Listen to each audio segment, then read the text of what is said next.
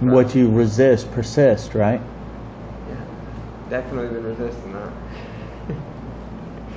And so it's not help that you need, it's the willingness to ask what the instructions were.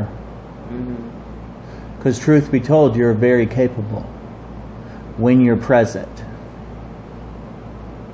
And when you're not, and you're operating out of the past or the future, Mm-hmm. And so what it sounds like is that you've really been operating a lot from the past or the future. And so when you get the instruction, you're not present. And so you don't hear what they are. And then when you get called out on not following instruction, you're mad Yeah. because it feels like I can never evolve into this thing that I'm unwilling to do, which is be present enough to hear and then execute the instructions. And that's never going to go away.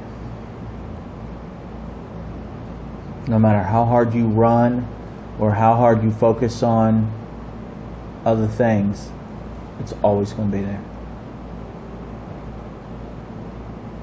There's always going to be instruction and the need to execute that. And it doesn't matter if you're Sean Jr. sitting at the Adonai house table, trying to rub a couple nickels together to feel decent about himself, or you're Sean Sr. owning his own business with all the trimmings. He's still receiving instruction and getting paid based on his execution. You're receiving instruction and getting paid despite your execution.